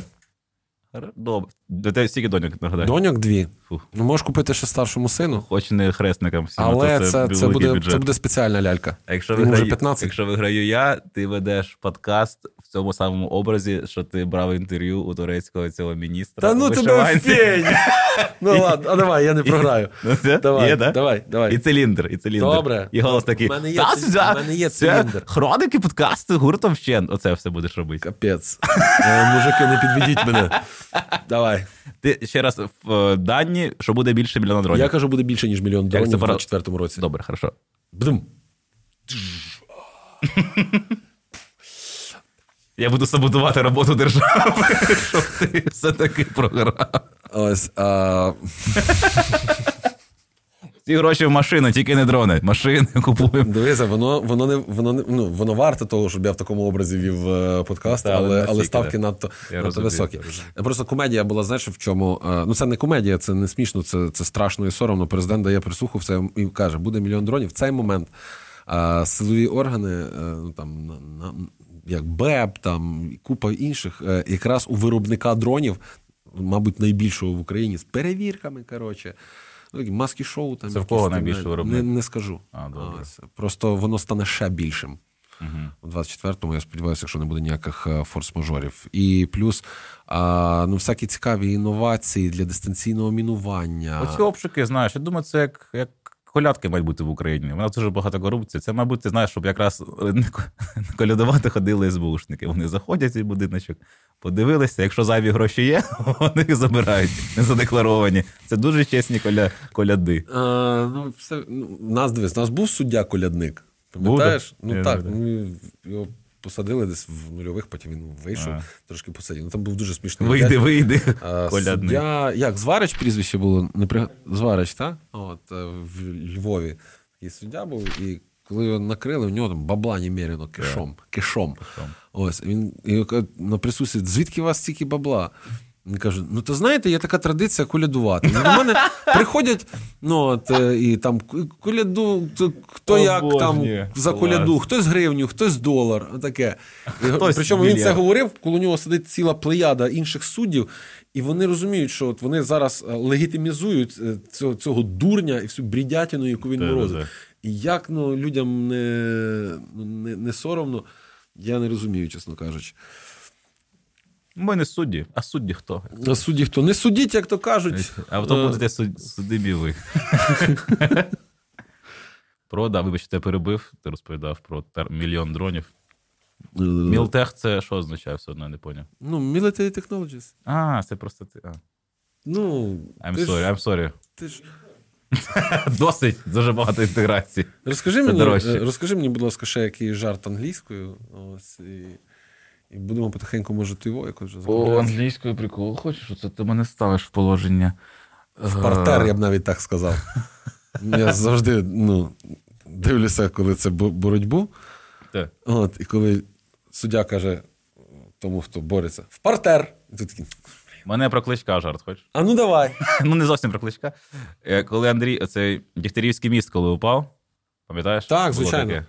Здається, коли він упав, то до нього підбіг Кличко і такий: один, два, три, чотири, п'ять. Треба буде до дев'яти, але тоді а, жарт затягується. Блін, ну, да, да, тоді то, жарт затягується. Він не смішний аж на дев'ять. Треба було почати. П'ять. Шість, а, сім, досвід. Вісім, де. Оце опа, досвід. Опа. У мене немає телетріумфа жодного. Пам'ятаєш, я тобі розказував, що до нас приходили колядники, я казав, що одні прийшли заколядували, а так. Другі показували вертеп. Так. Хоча я тобі сказав, що обидва з вертепом приходили, насправді так. Тільки одні. Ті, які прийшли з вертепом, це, це студентське братство. Так? З одного вишу чи з кількох? Вся Могилянка, так? Вся Могилянка. Не вся Могилянка, а все, всі з Могилянки. Добре. Золоті студенти прийшли, і вони показували вертеп. Там театралізований виступ. Так, і це був сучасний вертеп. Угу. Наскільки сучасний? Ну, максимально сучасний. Я просто, я ж чемпіон Збаразького району з вертепів. Угу. Наша музична школа, чемпіонат. Наш фольклорний ансамбль. Ми брали участь в районному конкурсі і, і, і перемогли. І я в вертепах ходив ну, роками, я не знаю, певне, Певне, з, там, з п'яти до... до Ти до, настільки до, звик збирати до... гроші, що зробив свій фонд. Що я ба... А, це не... Ух, ух, ух, я злий дух, я втомився кужнева. Ох, тяжезна голова вірода царя. Я її поки доніс змучився до краю. Десь, мабуть, тут відпочину, десь товариша тут маю. Це чорт говорить. Так. Чорт говорить. Ти чорт був? Ні. Ні, але я знав слова чорта, бо часом треба підмінити. А чорт такий, товариш мій, де ти, мошечко? Я, я тут, де ти, тут я, де ти, тут. І я такий виходжу, що я бачу, що я чую, щоб у ніч таку страшну і в таку стужі мандрувати, напасти собі шукати. Дивіться, на Buy Me a Coffee на патроні буде повна версія мюзикла від Сергія Притули. Трохи випити і з'їсти. А ти розкажеш повні... Реально? Повні твої вірші треба, давай закидають на Patreon, повний О, виступ. Можна, можна, треба, треба, треба подумати. А це, це от молодь, яка прийшла, у них сюжетна лінія була про те, як міський голова столиці, і як до нього приходять е, там добрі, добрі ангели, добрі ангели з е, хорошими ідеями, що треба робити. А з другого боку приходять з ріжками чорти і кажуть йому, що ти їх слухаєш, яка інклюзія, яке що, стадіон треба будувати, людям не вистачає позитивних емоцій і так далі. І я в якийсь момент просто подивився, і е, це така була, це навіть не сатира, це так було боляче і сумно. Е, студенти, діти, е, ну не діти, це вже молодь, ну, даруйте, що я, може, так трошки образив, просто різницю у віці. Вони цим переймаються більше, ніж навіть твоє там чи моє покоління. Вони да, живуть з відчуттям дуже загостреного бажання справ... справедливості, справедливості нульової толерантності до корупції. Вони переживають, переймаються війною, вони говорять про інклюзію для українського суспільства, і вони висміюють нещадно ось цих динозаврів українського там чи політикуму, чи, чи управлінського а, якогось там а, стафу, які для них виглядають, ну, вчорашнім днем. Вони хочуть менеджерів нової якості. Я не знав, що реально... в тебе настільки театралізовані можуть бути. Ну, там у них були і, і бабця якась, яка приходить до міського голови з запитаннями, що Пушкіна знесли і так далі. і, і агент НАБУ там був. Ну, коротше, серйозно? Да, вертеп, да. Агент НАБУ? Це вертеп тривалістю в годину. Я п'ятнадцять хвилин не встиг додивитися, тому що біг на там одну важливу зустріч. Довольно, але да. Все те, що вони показували, я такий... Мені здається, тепер, камон. Що тим дівчатам дав забагато грошей. Можна було, що прямо мені годину театралізовану виставу показали. Якби ось ці прийшли, ти б мав, там, не знаю, баксів сто більше, за, за, більше закинути. п'ятсот гривень. Але дуже командно, коли е, приходять колядники на фонд, і я такий стою, вдягаюся, бо ну, треба спуститися на перший поверх, там в колектив збирався. А я... ти голий ходив, ну да, да. По. Ні. Я до директора фонду кажу, слухай, кажу, колядники прийшли, треба їм щось дати. І директор каже, грошей ми не дамо, ми самі збираємо. Але в нас там печенюшки якісь були, якісь цукорки, якісь таке, мандарини якісь. Гарно, гарно. Бачиш, ми так, оп, кажемо, а ви нам донат.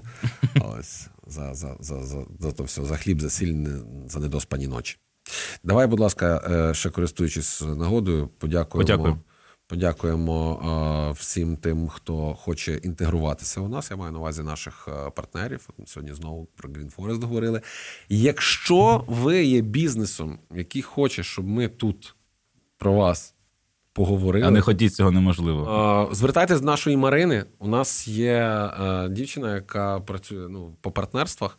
Ось. Вона інтегрує вас як, просто як боженька в, в наш подкаст «Гуртом та вщент». Наша Марина. Так. Звучить і, так. І, і, ви, і ви отримуєте Домашні. подвійне задоволення. По-перше, ми про вас будемо говорити, і про, про вас, і ваш сервіс, чи, чи товари дізнаються, дізнаються сотні тисяч, може навіть мільйони людей. А по-друге, ваш, ваша інтеграція обернеться донатом, який ми використаємо на допомогу тому чи іншому підрозділу, чи на те, щоб інтегрувати ці гроші в якийсь проект. Нагадаю, ще раз сьогодні, ті кошти, які зайшли до нас за спонсорську інтеграцію, пішли на те, щоб закрити оплату брендів, який ми передали в полк Азов. Дякую. І ми ще часто надала рубрика, що ми дякуємо комусь. О, так. Так, кому ти хочеш подякувати? Я хочу подякувати волонтерці, яку звуть Настя Азарова. Ніяких зв'язків в неї нема. Так само, як у мене Тимошенко. Це, ну, так вийшло. Ну, але ви все одно її тролите. До речі, до цього... Я ж, я просто, знаєш, назвав... Ви їй кажете, припини скигліти, бери лопату, копай. Я перевірив її прізвище тільки сьогодні, що подякую, тому що я просто Настя Настя. Вона волонтерка, яка дуже багато комунікацій е, допомагає мені вести з військовими. Вона сорок третьою бригади, що займається артилерійською окремою. Ну і інше допомагає. І вона дуже багато зборів і пушила, і допомогла якусь логістику організувати, і замовити щось привезти. Коротше, людина, в неї мало підписників, вона не медійна, але вона дуже багато... Це величезний об'єм роботи, знаєш, який... Я там збираю кошти, і хтось там каже, Антон, волонтер. Ну, я не зовсім вважав, що волонтер, я збираю кошти. А от реалізувати ці кошти, замовити, доставити, домовитися, це все це має величезний об'єм часу, вона угу. це все виконує. Тому, Настюш, дуже тобі дякую за твою роботу. Я тоді не персоналізовано комусь подякую, а подякую ДСНСникам нашим. Угу. Бо ми завжди звикли дякувати нашим силам ППО. Так. І, в принципі, є за що, і тут так само дякуємо. Ми дякуємо завжди нашим енергетикам, які в цю складну зиму все-таки роблять. До речі, ця зима була без відключень. Все від себе залежне, щоб ми не сиділи в темряві, ось, а боролися з нею. І ДСНСники просто ну, кажуть, коли про них, що герої без зброї. Ну, мені здається, що їхня оця от сила волі, їхня відданість справі є їхньою головною зброєю. Стільки врятованих людей, оперативна допомога, спасибі вам величезне, ми вами дуже-дуже сильно пишаємося. Дякую. Дякую, Деснес.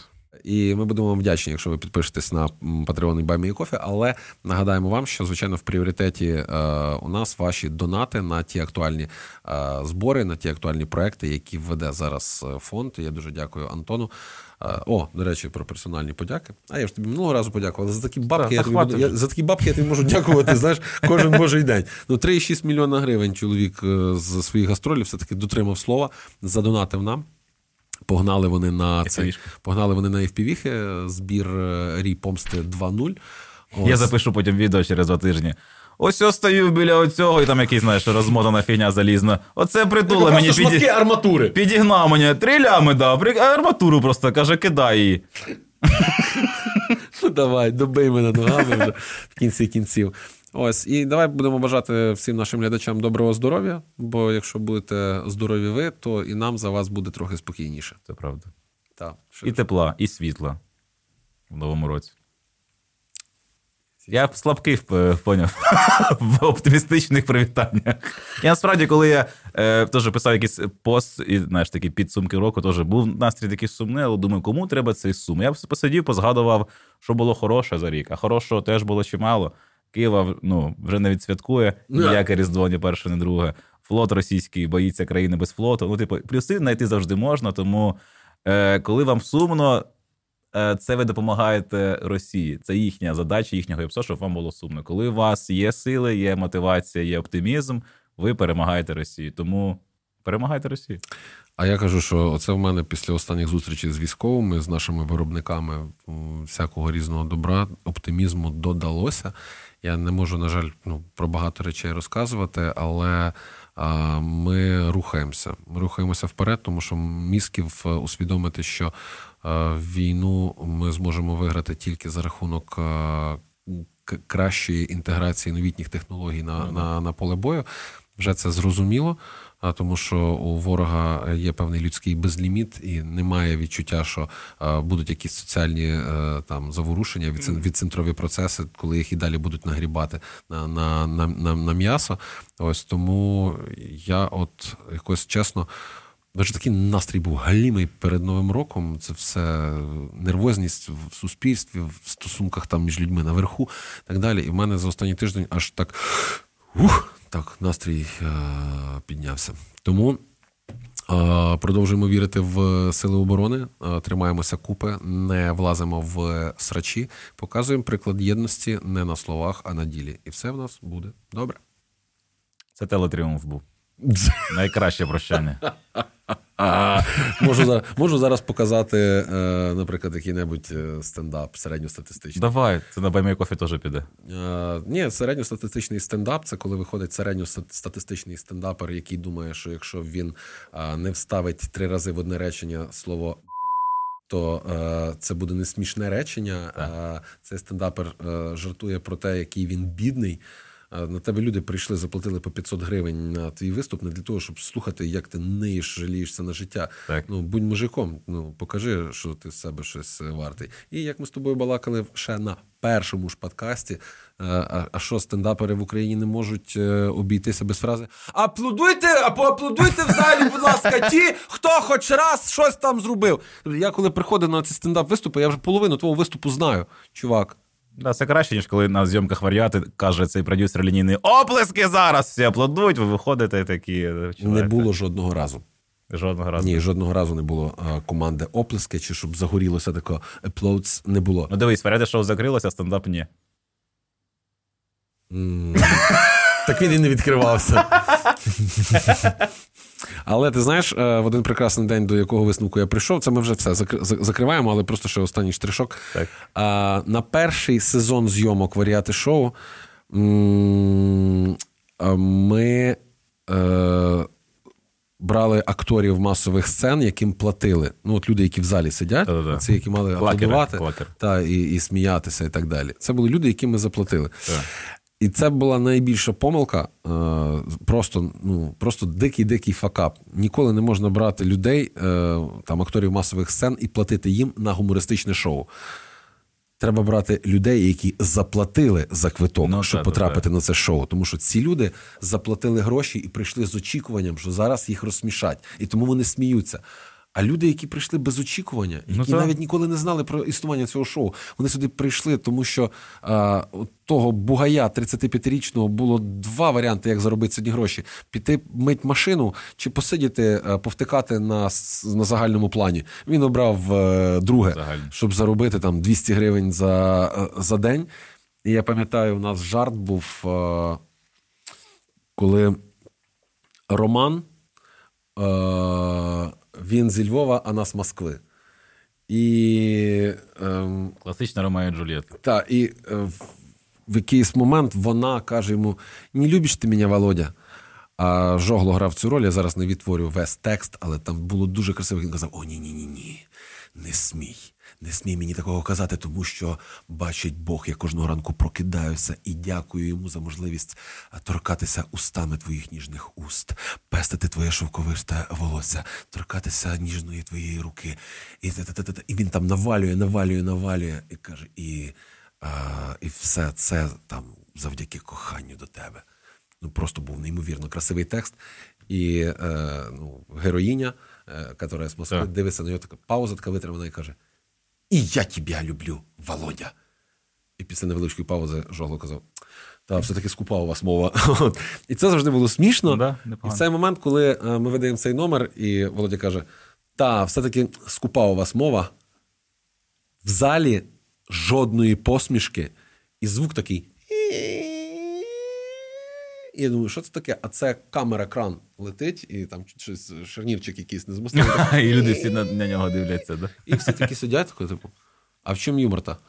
Непонятно, не смішно же абсолютно. А я, я потім вийшов і, слух, і, і, слухав, і слухав, як люди між собою спілкуються, а там, ну, в принципі, практично всі були російськомовні люди, актори масових сцен. І коли ти, ну, смієшся з того, що скупа у вас мова, я розумію, що їм було ніфіга не смішно. Просто не смішно зробили. Вообще не смішно. Непонятно, а, а, а к чому вот это вот все? У нас а не, не скупой язык, он просто отрицательно богат. Mm, это, это как? Это как сейчас это... Гринкевич. Подожди, подожди, подожди. Ты богат, але це минус. Ну что же, Антон, давайте тогда отнюдь... Закончим наш подкаст на, на этой давеча отнюдь. Оптимистичной ноте. Э, тятенька. Заловка. С- снохашество. А ти не знаєш, що це? Снахашество? Так. Це вигадане слово, по-любому. Ні, коротше, це, це те, що пояснює суть росіян. Приберіть дітей, будь ласка, від екранів. Від інших дітей. І зараз, і зараз, і зараз мама така. Оп, прибрала від екрану. Це а яка, так? Яка дитина, яка дивиться, така, приберу з себе просто. Коротше, це російська національна традиція. Коли хлопець одружувався з дівчиною, так. Вони одружились і приходили жити до нього. А вони жили завжди всі разом. Отець сімейства, мать, бабка і діти. І оце от син приводить сноху до хати. Дівчину. Так. Вона, ну, отцу вона сноха. Сноха. Дочь сина. І снохашество – це русская національна традиція, коли э, вот это вот э, оприходує сноху в половом, так сказать, вопросі, не муж первоначально, а отец, как глава большого семейства.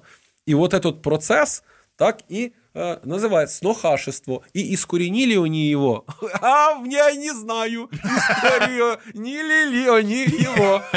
Це і буде для нас, Антоне, домашнє завдання до наступного подкасту розібратися, чи гадять вони і далі своїх невісток, чи, е, чи гатять. Ми мали, ми мали давно закінчити цей подкаст. Ми мали давно закінчити цей подкаст. До побачення, бережіть себе. О, так, ну ти, ми... звісно, даєш контенту. О, бляха, мене нарада. Я не встигаю так багато формулювати думок. Бо я слухаю тебе і такий, це цікаво.